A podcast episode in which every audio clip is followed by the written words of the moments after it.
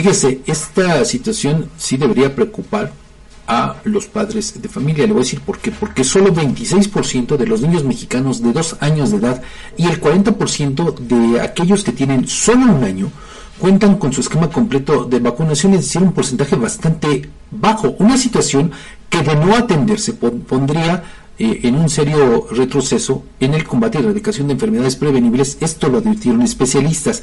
José Ignacio Ábalos, presidente del Consejo Directivo del Pacto por la Primera Infancia, consideró que aún se está a tiempo de hacer algo, porque si no, lo que va a venir, dice, es un huracán de categoría 5 en enfermedades.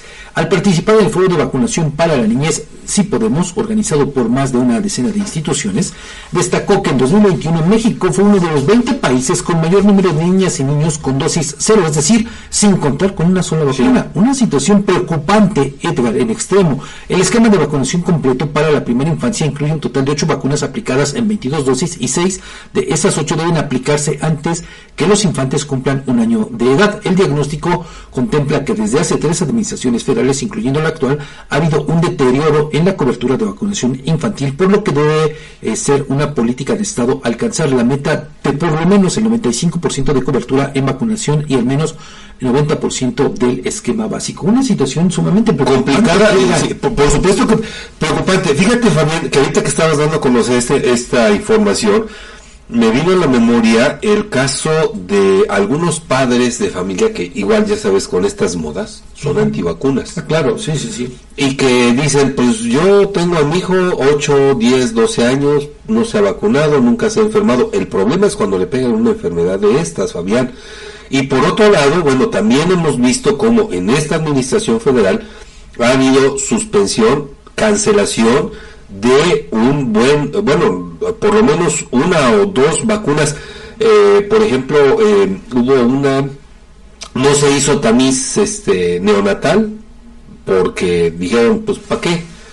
no, no, no hace falta y como ese algunas pues eso solamente muestra el grado de irresponsabilidad por parte de las autoridades correspondientes repito una situación en extremo preocupante sin duda porque estamos hablando de un tema delicado como es la salud y sobre todo entre los menores de edad, de niños de uno y de dos años. Nada más, ¿eh? Nada más. Ve hasta dónde escala este problema. Y lo dicen especialistas, aunque bueno, si este tema seguramente se plantea en Palacio Nacional, pues ya sabes quién va a salir con que son conservadores y que son... Es una campaña en nuestra contra.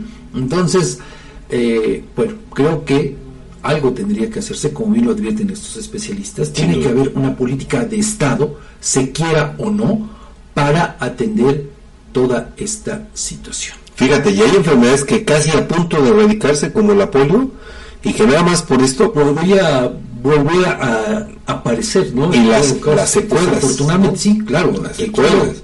por eso son las vacunas. Claro, claro. Precisamente para prevenir toda esta serie de secuelas a las que tú estás haciendo alusión. Un tema, repito, pues bastante preocupante. Por supuesto. Y que debería ocupar desde ya a las autoridades. A todas las autoridades. Desde tendrían que Sí, sin duda. Pero bueno, pues vamos a esperar a que haya una respuesta